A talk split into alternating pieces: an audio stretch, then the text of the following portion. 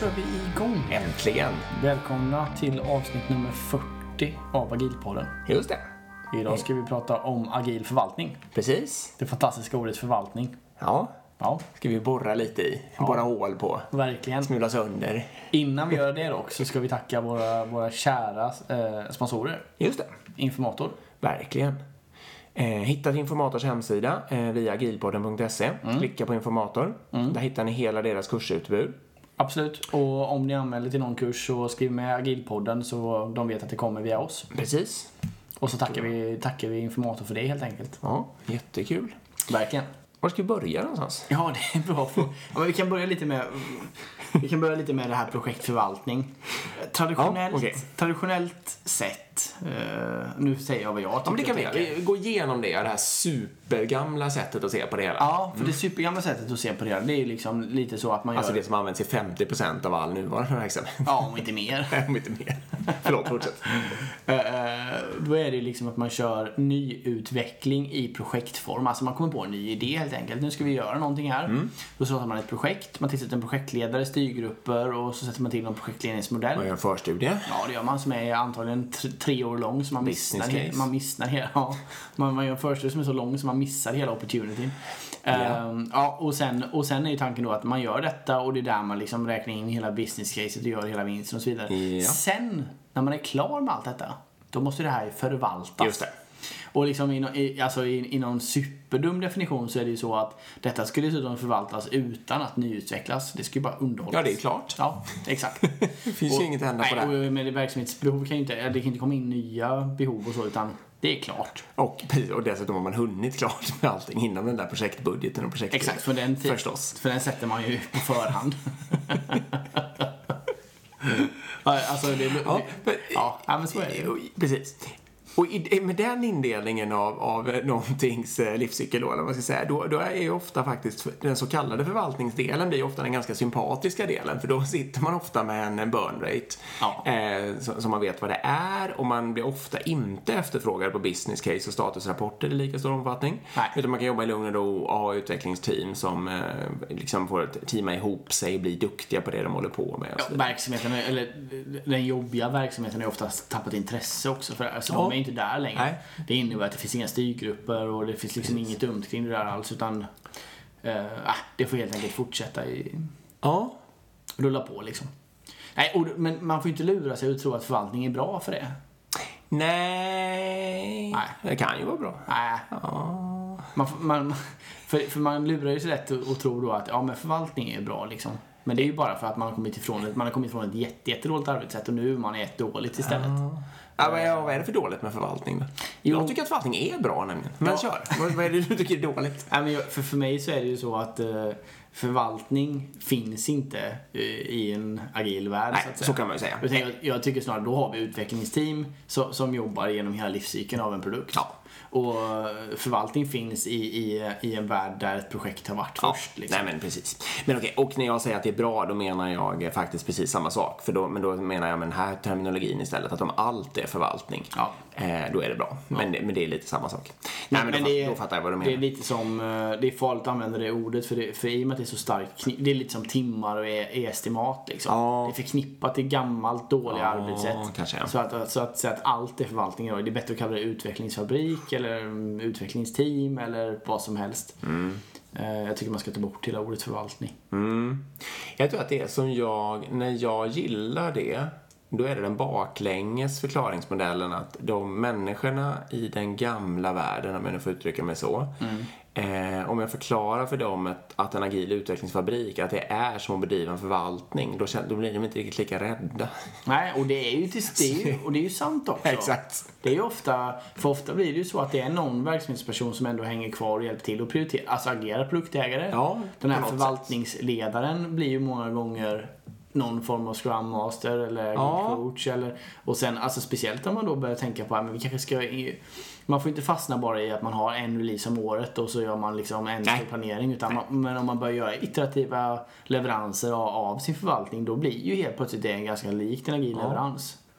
Ehm, Och jag håller nog med dig där. De människorna, de individerna som letar upp upp jobb som förvaltningsledare, de är påfallande ofta har de en viss talang för att till exempel vara Scrum Master och sånt där. Det är lite likt liksom. Ja, men det är väl det. Det, ja, men precis. Men det här är ju faktiskt då en skillnad. De människorna som letar upp jobb som projektledare, nu förolämpar jag väl halva lyssnarskaran här, men vad sjutton. Eh, de är inte, i alla fall inte i lika stor omfattning, eh, lika, har lika stor talang för att agera just Scrum Master och sånt där. De har lite andra förväntningar på sin eh, karriär på något sätt som gör att det liksom inte riktigt... Ja, det, det, har, det, det är en kul spaning. Eller? Vå- Vågad, men rolig spaning. Ja, men håller du inte med då? Jo, jag håller med. Eh, så det man kan säga, alltså, det man kan säga med, med roller och så vidare. Alltså, vår, eller i alla fall min, jag ska inte säga vad du tycker, men jag kan tänka mig att du tycker likadant. Det är ju liksom att man ska sätta upp ett utvecklingsteam från början, från dag ett. Eh, där man egentligen har produktägare, någon form av agil coach, om, om det behövs, och ett utvecklingsteam. That's it, Produktägare, liksom. agilcoach eh, och eh, utvecklingsteam. Mm, Ja, det är det. det, är det. Och med- i utvecklingsteam så räknar jag att all kompetens finns. Alltså även och egentligen Scrum Master, eller agil coach och test och så vidare. Exakt, Mm. kravinsamling och så. Sen så finns det ju massor med smarta, smarta sätt att jobba för att ta in krav med design sprints och man kan ha massor med olika verksamhetspersoner och man kan ha eh, slutanvändare. Menar, det- så, men, men man ska sätta upp, om man, om man använder orden lite slarvigt här då, så ska man ju sätta upp en förvaltning från början liksom. Man, Mm, precis. Man, eller hur? Man, man ska liksom inte tänka att det finns först en projektfas och sen en förvaltningsfas Precis. utan sätt igång en förvaltning på en gång och bygg team. För om man inte det, det ska vi säga också att det är, väldigt, det är inte konstigt att vi har så mycket teknisk skuld i våra applikationer idag. För det som händer är att de här projektteamen, i och med att de inte behöver förvalta detta sen, alltså de ska lämna ifrån detta och göra något annat, så kan de ju också skita i att sätta upp alla bra grejer som pipelines, automatiserad testning och sånt. För det tar ju bara tid från projektplanen. Speciellt då om en så projektledare, fall. ja, och speciellt om en projektledare står och, och piskar på då va, att nu ska vi rulla ut nästa eh, grej eller vi ska, den här featuren måste komma nu. Då släpper man allt det och så det får vi göra i förvaltning. Och så förkastas man över i en teknisk skuld sen liksom. Och det är väl därför man eh, tycker det är bra att man måste från början tänka kortsiktigt. Hur ska vi kunna leverera fort? Hur ska vi kunna göra en snabb leverans som skapar kundvärde? Men hur ska vi också bygga en applikation som kan stå i 10-20 år? Ja, verkligen. Verkligen. Och det missar man ju i det här klassiska liksom, Nej, projektförvaltning. Jag håller helt med dig. Vilken tur. Ja, eller skicklighet kanske. Ehm, jag har varit lite sugen på att glida över på den här, det jag kallade livscykelfaran. Här. Ehm, Ja, det var en kul spaning faktiskt. Ja, okej, jag kör den då. Och Den spaningen är ungefär att en förvaltning, eller en sån här, kalla det vad du vill, är, blir en ganska bra agil organisation. Det blir en effektiv fabrik och så vidare. Men faran är att eh, om de får gosa in sig där, de blir duktigare och duktigare, de levererar mer och mer ny funktionalitet och det blir eh, högre och högre andel enhetstester och så vidare. Så finns det liksom inget naturligt, det finns inget driv för dem att eh, liksom vilja bli av med den där bebisen eller liksom Liksom börja, jag höll på att säga förstöra menar jag inte, men bara sluta underhålla den och ta tag i någon helt ny komplicerad grej. Mycket ny funktionalitet. Och allting blir bättre och bättre. Och sen så får man hög andel enhetstester. Eh, det blir väldigt, väldigt moget. Och så kan man liksom hålla på sådär i all evighet och få en gammal grej som blir som oändligt bra på något sätt. En liksom helt överunderhållen eh, sak. Och faran i det är liksom att det finns ingen naturlig drivkraft för det teamet eller den organisationen att hoppa över och ta tag i nästa svåra grej där det finns ett mycket större affärsvärde eller där man skulle kunna dra in mycket mer pengar. Eh, och det är, det är det jag kallar för livscykelfaran då, att man måste liksom på något sätt säkerställa att man kan eh, flytta om resurserna när man liksom, någon måste på en strategisk nivå se att ja, men det här är klart. Eller liksom, det är ba, vi ska bara rätta buggar. Ja. Och det som händer är ofta att ett team som har jobbat på en produkt eh, under en väldigt lång tid är ju ofta ett väldigt effektivt och duktigt team. Och de har skitbra rutin på testning och automatisering och alltså allt det där. Liksom, de är sjukt sammansvetsade. Och då har man det, jag tror om ni tänker efter era egna organisationer här nu så är min, vår spaning här då att era bästa team sitter antagligen på väldigt gamla applikationer och jobbar med ganska Ja. lite businessvärde liksom. Nej, om precis. ni skulle slå om det istället och sätta ut de där eh, gamla applikationerna på något annat istället och bara ha dem up and running och fokusera de här duktiga teamen på nyutveckling så skulle ni antagligen få liksom en bra Precis. utväxling på det. Vad har man för varianter på det där nu då? Eh, ja, det finns ju några olika. En, eh, som Erik nämnde förut här, eller när vi förpratade, att en sak som man faktiskt kan eh, ha nytta av är någon slags managed service eller flytta det till en leverantör. Det skulle ju faktiskt kunna vara just i ett sånt här läge. Om man känner på sig att det är väldigt lätt underhållet och väldigt, väldigt moget, flytta bort det till en helt annan organisation som bara rättar incidenter och sådär. Typ så ja. Eh, och för då, får, då blir ju teamet ledigt på riktigt för att ta tag i det nya. Ja. Den andra varianten är ju, kan, kan till exempel kan vara att dela teamet. Det blir ju ofta väldigt impopulärt, eller man måste i alla fall hålla på och prata ganska mycket om det och förklara ja. varför det behöver bli så liksom. Ja. Um, så att man åtminstone drar med sig några av de här liksom, nyttan och all kunskapen och kompetensen in i den nya utvecklingen. Mm. Eller för den delen eh, se åt teamet att helt sluta eh, utveckla men att teamet ändå ligger kvar och, och rätta buggarna. Att det får bli en liten, liten, liten del av varje sprint liksom. Inte optimalt, men... Nej, det, det finns nack, alla de där har för och nackdelar. Man måste ja. känna sig fram vilken som är bäst i ens eget fall. Givetvis. Men det som är intressant är ju själva spaningen är att ni har antagligen skitduktiga utvecklingsteam i organisationen, men som jobbar med gamla produkter som ni kan nyttja till annat. Eller Det är ju själva ja, precis. huvudspaningen. Precis. Mm. Eh, ja, och, precis. Och det är viktigt. Det blir viktigt att tänka. Det spelar ingen roll om det är liksom är traditionell eller, eller ny. Man kan hamna i den fällan i vilket fall. Liksom. Lösningen som eh, till exempel, ja, det finns en sån här managementkonsultfirma som kallar det för produktorienterad organisation. Det är ju helt enkelt att en viss funktionalitet eller grej eller liksom ett visst problem som ska lösas av IT ska ligga i en viss organisationsdel och då ska man både att ta fram det nya eh, och att förvalta det gamla ska ligga på samma organisation helt enkelt. Mm. Det är ingen komplicerad tanke alls. Det passar ju, och då får man ett naturligt driv då, för när det nya dyker upp så känner man till sina kunder och man känner sin produktägare och man förstår problemet och då blir man liksom naturligt nyfiken på att ta tag och lösa liksom en, ta fram en ny lösning för samma sak som man redan är bra på. Ja. Eh, och det funkar väldigt, väldigt bra så länge det liksom är lite stabilt behov. För att om man har någon mera disruptiv verksamhet, alltså när ett helt område inte längre behöver något IT-stöd och man ska flytta alla sina IT-resurser till någon ny innovation eller något sånt där, då kommer inte det funka. Men om man liksom har en, eh, om man har jobbat med ordbehandling, jag hittar på något dum exempel här, men eh, så att säga, och ska fortsätta jobba med ordbehandling, alltså att utveckla ordbehandlingsprogram, eh, och man har hållit på med det många tiotals år och man vet att det kommer finnas ett fortsatt behov, som just det fallet med ordbehandling, då funkar det alldeles utmärkt liksom att låta samma människor göra det mm. Ja, men det är, det är en bra tanke. Så det kan vara en lösning. Det är på en organisationsnivå då liksom. Mm. Eller hur? Precis, det är på en organisationsnivå då. Och då löser man, då får man sen eh, helt enkelt lita på att de människorna, de smarta människorna i ens organisation eh, tar tag i det nya och då blir tvungna att göra sig av med den gamla. Liksom. Jo, men och det kommer ju troligtvis funka. Precis, man vill ju ofta frigöra resurser då till det nya också Exakt. kanske. Och då får man se till att ta det gamla helt enkelt och bara knoppa av det på något sätt.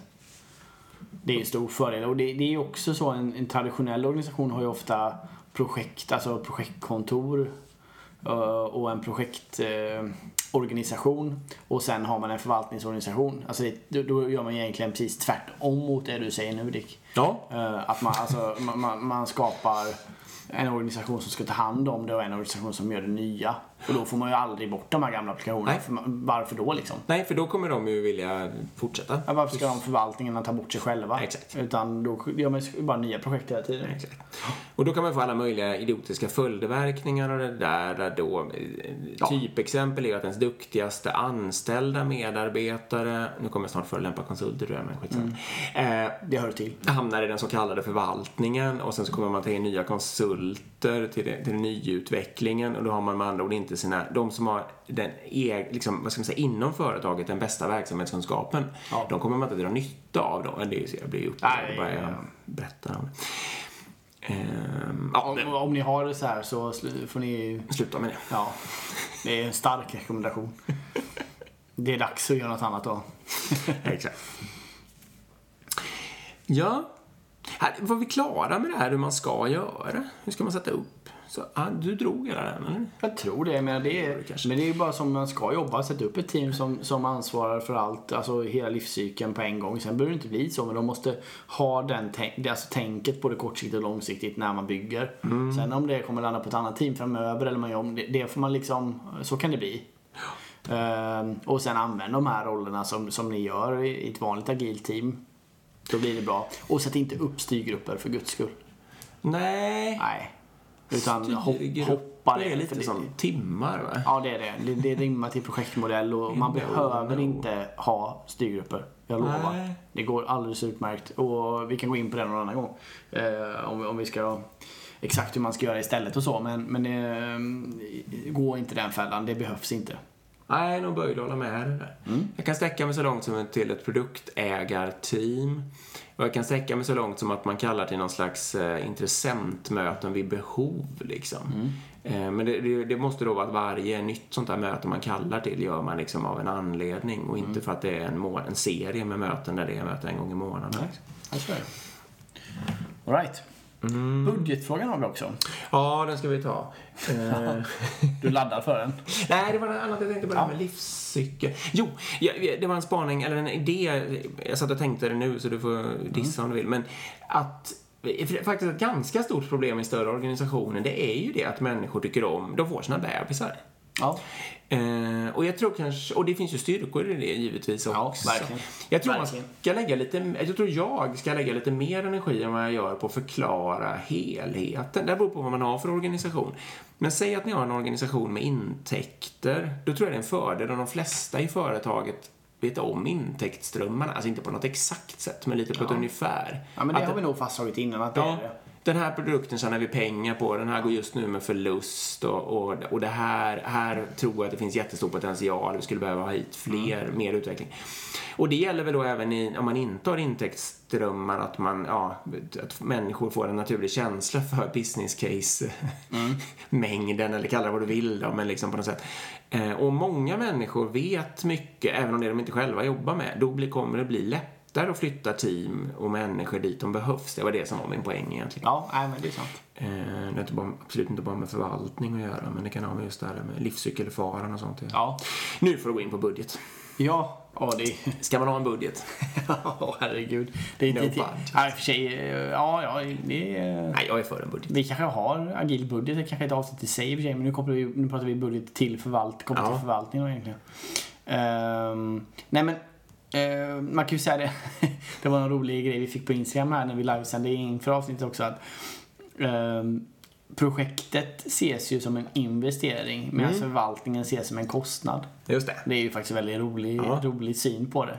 Alltså just då att den här projekt, projektinvesteringen då vi gör allting bra och nytt, det, det är ju bara bra liksom. Ja, och sen är det klart. Ja, och då dagen börjar, kost, då börjar Och kostnaden. då kastar man hela skiten över muren. Och så börjar det kosta. Exakt.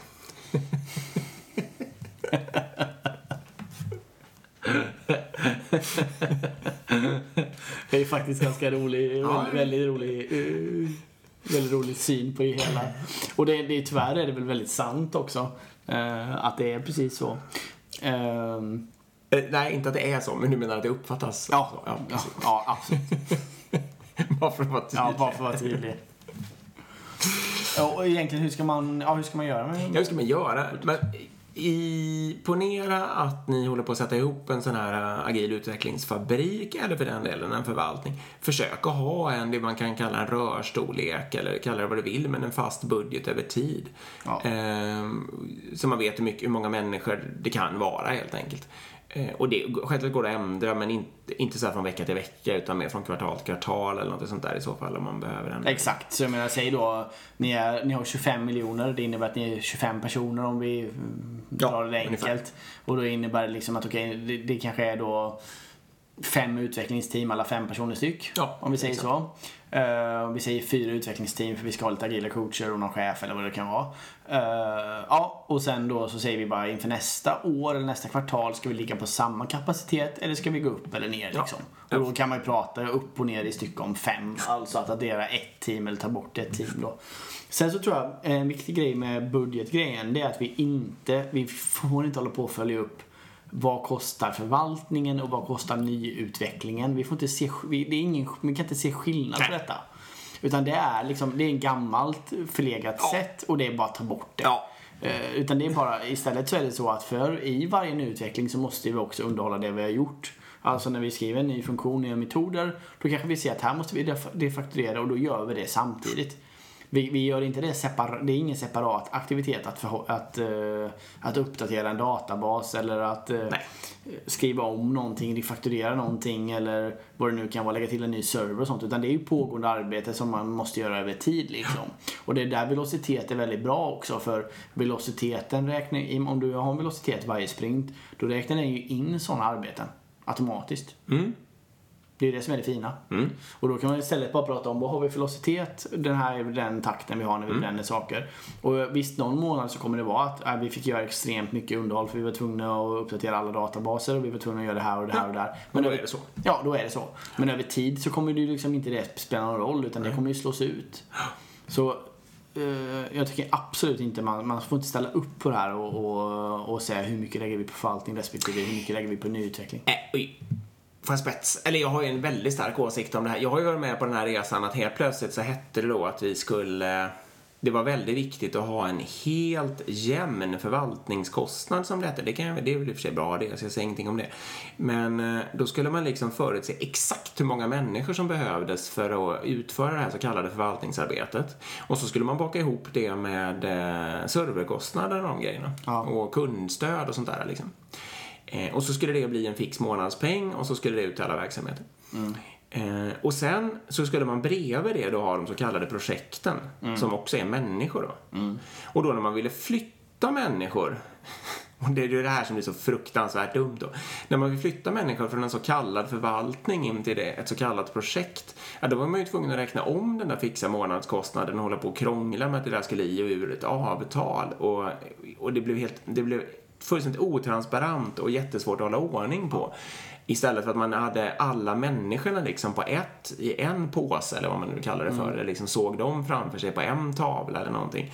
Eh, och alla de där serverkostnaderna och de mera, de sakerna är ju på riktigt, de är ju inte, ändrar sig inte så himla mycket. Så de är ju bra att ha liksom ett sånt fix månadskostnad.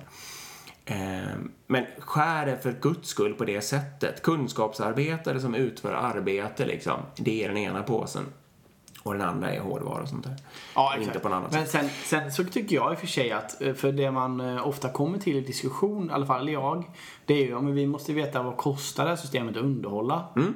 Och då, då tycker jag liksom att, ja, det, det kan man faktiskt prata om för då kan man säga, men vad har vi för business as usual kostnad till exempel? Mm. Alltså, säg nu att vi har, vi har tusen användare på det här systemet. Om vi skulle dra ner på nyutveckling till absolut, vi gör inga nya funktioner, men vi ska ändå underhålla det här. Mm. Alltså vi ska underhålla koden, vi kanske skriva några få ändringar, men det ska liksom vara, vi ska dra ner på det här för vi ska Mm. satsa alla pengar på ett nytt projekt. Det tycker jag är helt rimligt att ta fram. Absolut. Och säg då att man är 25 utvecklare och man är fyra utvecklingsteam, då kanske man kommer fram till att, ja men hälften av den här kapaciteten, då kan vi Kan vi friställa. Ja, då, då kan vi, och för hälften får vara kvar då faktiskt. Då lyckas vi underhålla. Då har vi, men där pratar många om vad kostar maintenance. Det, jag tycker inte man får kalla det för maintenance där. För då lurar man sig själv. Vad kostar förvaltningen? Det är inte det som kostar. För i, i det här så ingår ju även nyutveckling och, Ja. och så vidare. Så man får snarare säga vad, vad kostar det att hålla systemet up and running? Vad Ja. kostar det att ha business as usual? För det, ska man, det kan man prata om. Men man får inte, man får inte förväxla det med förvaltning. Viktig Jag poäng. där går ju faktiskt, där kan jag acceptera att man gör estimat. För där, om man har en pågående verksamhet, då kan man liksom titta i gira så här. Ja, de här ärendena vi har löst, eller vad nu kör. Man får en känsla ja. som det senaste året eller halvåret, hur många har liksom varit eh, ren nyutveckling och hur många har varit av extremt underhållande karaktär och liksom bara förbättra integration och Men jag, jag har system. gjort det där på... det liksom. Ja, och jag, gjorde- jag gjorde det där på eh, tre eller fyra applikationer nu. Och kom fram till exakt samma siffra på alla faktiskt. Ja, det är 50-50. Ja, det är det. Ja. Det är ändå en ganska stor eh, Ja. andel som går åt. det är 50% som krävs. För, Sen är det ganska stora eh, applikationer som är utrullade globalt och har ett par tusen användare. Mm. Så det är, det är inte så liksom... Det kanske är lättare om man har typ, jag vet inte, mindre användarbas och så. Då kanske man kan frigöra mer personer, jag vet inte. Men, men, men min känsla är att det är 50-50 fördelningen mellan, mellan business as usual och nyutveckling. Inte förvaltning och nyutveckling. Gjorde jag den poängen igen. Mycket bra. Mm. Eh, jag ska säga någonting om teamets ansvar för ekonomin kanske? Det var någon av lyssnarna som frågade om det. Jag har en fundering där att, jag tror återigen, det, kopplar nästan tillbaka till min spaning från alldeles nyss, men jag tror att det är en fördel om man förstår kostnadsmassan, alltså eh, de som jobbar i teamet. Ja, det är bra. De förstår hur stor andel som deras eget arbete står för och hur stor serverkostnaden och databaskostnaden licenser och allt det där är liksom. För då får de en, då är det rim, då, liksom, sen menar inte jag att en utvecklare ska behöva hålla på och liksom oroa sig för ekonomin eller vad man ska säga. Men ha lite baskänsla för det. Det leder också till ett naturligt ansvar för livscykelkostnaden. Om man då ser liksom att man har dyra licens, eh, alltså licensierade databaser och att det står för en orimligt stor del av totalkostnaden, då kanske man blir sugen på att ta tag i det och så vidare. Liksom. Eh, Så det tror jag är en fördel. Absolut, och sen så tycker jag ju att eh, själva frågan eh, hur mycket man ska lägga på, på drift eller, och underhåll och, och teamets ansvar i det där. Jag, jag, jag, jag tycker ju inte man ska dela upp på det då, utan jag tycker produktägaren måste äga en backlog i den backloggen ska allt vara. även absolut. eh, även eh, IT-underhåll eller uppgradering av databas och så vidare. Ja, absolut. Och det blir ju teamets uppgift att föda produktägaren med den här informationen om inte produktägaren kan liksom. Teknisk skuld behöver ju trängas med, med features liksom. Exakt. I samma backlog. Och, och ofta har man ju kanske då ett produktägarteam där man har någon form av eh, software arkitekt eller solution arkitekt eller en arkitekt på något sätt. eh, so- Som, är, kan vara, som kan vara in, en partner till produktägaren och ingå i teamet för att just få den blandningen. En produktägare kan också vara att man, man lyssnar väldigt mycket på teamet och, och säger okej, ska vi göra den här nyutvecklingen så måste vi också göra detta. Och då lägger vi till de storiesarna kopplat till den här liksom ut, use, um, user storyn. Eh, ja, och så vidare. Så jag tycker teamet har absolut en, en, eh, ett ansvar för det. Men eh, det, det måste ändå hanteras som en backlog. Vi kan inte ha, vi kan inte ha en underhållsbacklog, en förvaltningsbacklog för och en nyutvecklingsbacklog liksom. Vi testar just nu och det är någon, någon, jag vet inte om det är ett begrepp som är allmänt känt, men ah, eh, Architecture Owner, AO. Nej, det, du har aldrig hört om Nej, det kan vara någon i min, en kreativ själ som du känner i min organisation som har hittat på det faktiskt. Och det är helt enkelt det du säger då, att man ska ha en, en parhäst till eh, produktägaren som eh, tar ansvar för arkitekturen och teknisk skuld och sådana Mm. saker. Och det, vi tänker oss inget konstigt med det liksom, utan vi tänker oss att det är eh, en, en av de seniora utvecklarna eller mjukvaruarkitekten bara. Mm. Och helt enkelt, jag tycker det är viktigt här att säga att den personen kan ju såklart inte ta ansvar för det.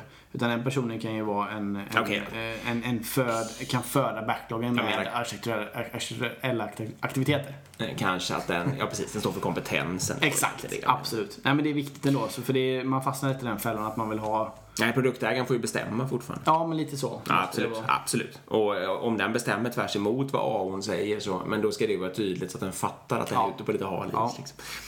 Det menar så. Ehm, Så, så, så, så kan man väl säga. Men det är inte enkelt, alltså det ska jag säga just... eh, nej, det är det ju inte. Nej, just den här balansen mellan, mellan om vi slarvigt säger skuld. Ja, eller drift och underhåll eller vad man ska säga. Och, eller drift och nyutveckling och så vidare. Det är en, det det är en svår fråga. Men om vi summerar budgetfrågan så kan man väl säga egentligen fix budget. Eh, dela inte upp den. Du kan räkna på, eh, egentligen på antal personer. Således budgetmässigt också då. Vad är business as usual och vad behöver vi för de här nyutvecklingsgrejerna vi gör? Mm. Ja, bra. Ja, det är ganska bra. Tjopp, tjopp. Det ska gå att göra med papper och penna på... Komma, jag kommer ihåg min första budget vi gjorde. Du var min chef för det kanske inte ni vet som lyssnar. Dick var, det är så vi lär känna varandra. Så att, du Du tänker på den här budgeten som jag gick runt med mitt block som var gjord på ett A3-blad. Ja. Ja, den var, det var ju den överlägset bästa kostnadsbudgeten som vi någonsin har gjorde alltså, existerat. gjorde alltså en budget. Det måste ju varit ändå 150 miljoner någonting.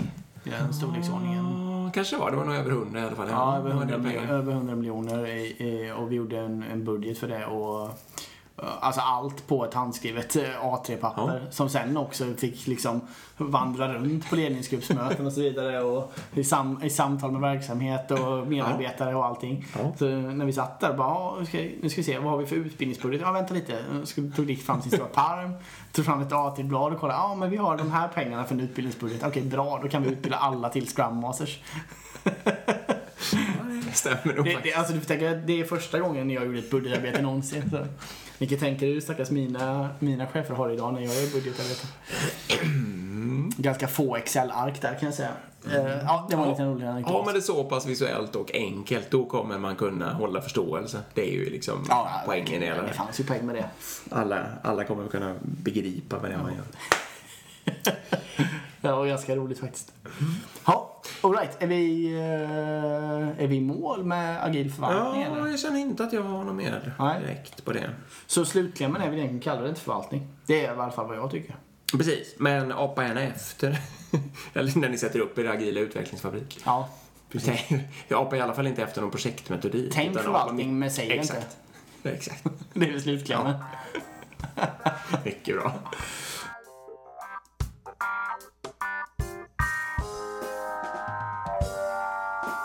Vi har faktiskt lyssnarfråga också. Idag. Just det. Tre stycken gällande status tror jag. Ska vi ta... Precis, Det här var en väldigt duktig lyssnare som eh, Ja, hade frågat ganska många saker. Så vi, vi, Vi kommer återkomma till fler frågor från den här lyssnaren. exakt. Men en av dem var så här statusrapportering. Mm. Eh, och fråga ett var hur vet vi hur projektet går? Ja, Alltså själva, ja, tolkar jag det som. ja. Ja, hur vet vi det? Ja, det, är, det beror på vilken eh, nivå du tänker. Men om man tänker på teamnivå så gillar jag ju på stand-upen. Alltså om, om, om ah, ja, den här frågan är stor. Ja, den är stor. Jag, jag börjar lite Det får vi finns se. olika lösningar. Ja, Jag börjar lite får vi se. Jag tänker så här. Om du tar ett vanligt utvecklingsteam och så antar vi att de kör Scrum. Mm. Då committar de till en leverans varje, varje iteration. Och sen så ska de leverera det. Det innebär att på måndag morgon efter en sprintplanering så har de alla sina lappar i sin backlog. Mm, Och då kan du också per, definition grönmarkera alla de här. Alltså pluppa de gröna. För de är ju enligt plan. Mm.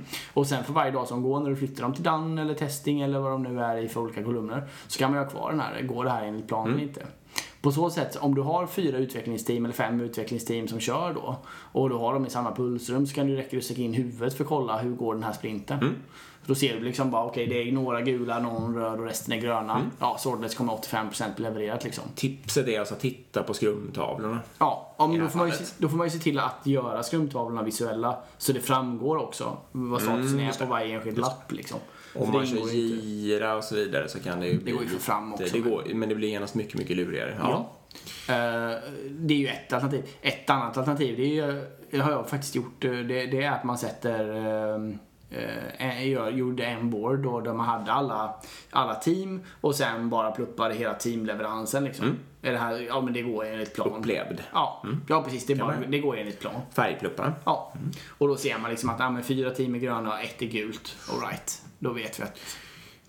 Om man vill veta hur det utvecklas över tid så är det ju bra att mäta någon slags velocitet och då kan det ju vara antal items eller features eller något sånt där per Ja, sprint. story points. Story points och så vidare.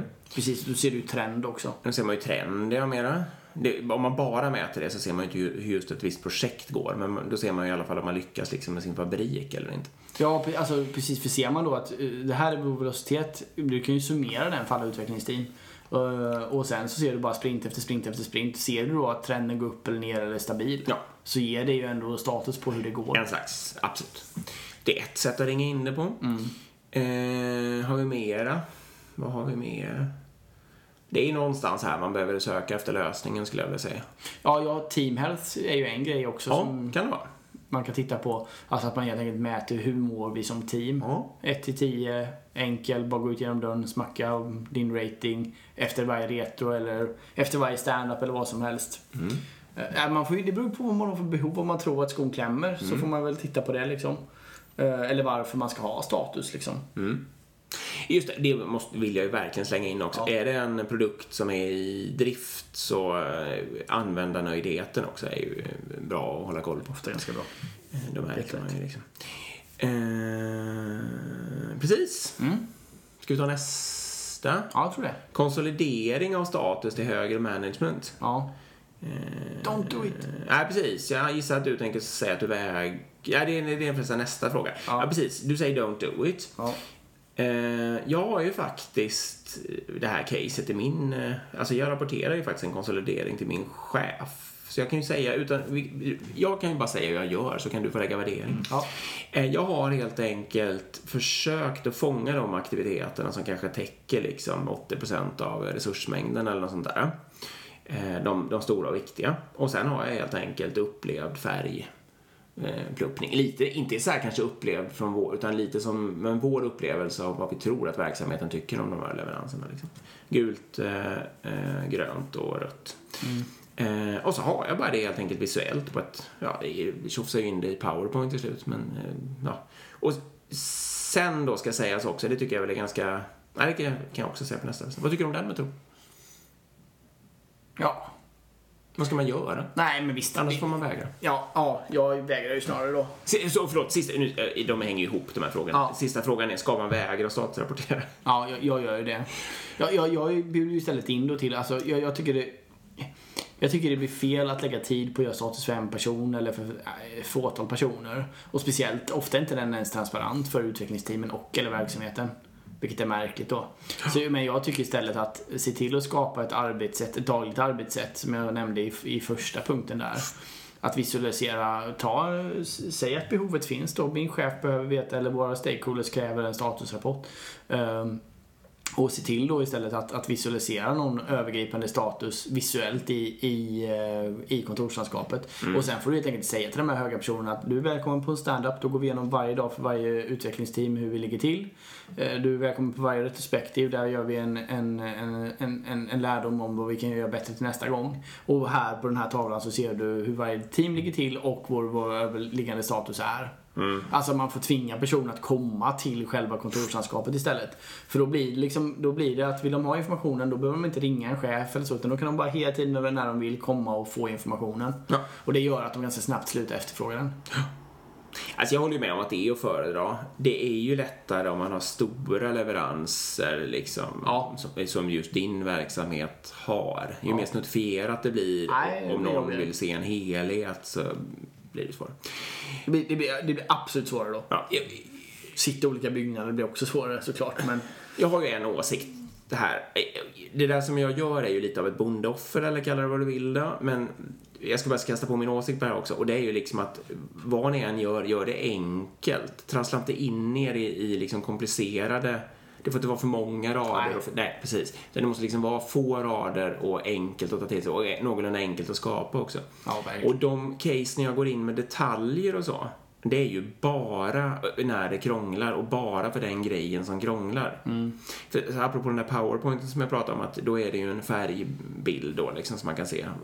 Och de som kanske är röda eller liksom finns ett äkta problem, då kan jag gå in med detaljer eh, och kommentera åtgärder och hålla på liksom. För just precis medan det pågår, det kan jag väl tänka mig att göra. Då har, jag, har vi troligtvis någon hypotes om vad vi ska göra.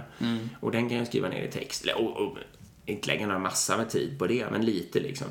Men absolut inte fastna i att man ska kommentera i text på allting till varje sån här, som man liksom får många, många sidor av statusrapporter som troligtvis ingen läser. nej. Det ska man ju, tycker jag också att man verkligen ska vägra. Ja, ja verkligen. Så, men var försiktig med vad du... Var försiktig med de där grejerna. Det är lätt, Försök- lätt att få dit dem, svårt att få bort dem. Ja, och försök att inkludera det i det dagliga arbetssättet istället. Och försök få personerna som efterfrågar den informationen att komma dit. För, för eh, risken är liksom att eh, du fastnar i en ond spiral och så ska de ha, men varför är det gult och vad är åtgärdsplanen på detta? Och och istället för liksom att bara, men kom och snacka med teamet och hör vad som Ja. händer. Det här, det pull, all information pulsas dagligen liksom. Använd det. Alla som är intresserade får komma då istället. Det är ofta mycket bättre. Verkligen. Coolt. Jag har faktiskt inte skrivit en enda startrapport i hela mitt liv. Det är jag fan stolt över. Ja, det borde, du borde hålla nollan. Ja, det tänker jag göra kan jag säga. Om, om jag så får sparken för det så tänker jag hålla den ända in i mål. Får passa dig om jag blir din chef någon gång. Jag kommer försöka lura dig. Men det, det, kan vara mer troligt att det blir tvärtom istället. Vi får se. Eh, in på vår Instagram, Ja, Agilpodden. precis. Följ oss där. Eh, Agilpodden gmail.com Yes. om ni vill nå oss. Ja, föreläsningar gör vi om ni vill. Det är Ja. bara att höra av er. Eh, man kan eh, Lyssna frågor förstås. gärna skicka in frågor, förslag på ämnen går också jättebra. Eller bara allmän feedback tar ju tax, tacksamt emot också. Absolut. Tack så mycket till Informator för att ni är med oss. Ja, verkligen. Supertack till er. Tack till alla er som lyssnar. Ja, vi hörs. Det gör vi. Hej! Hej hej!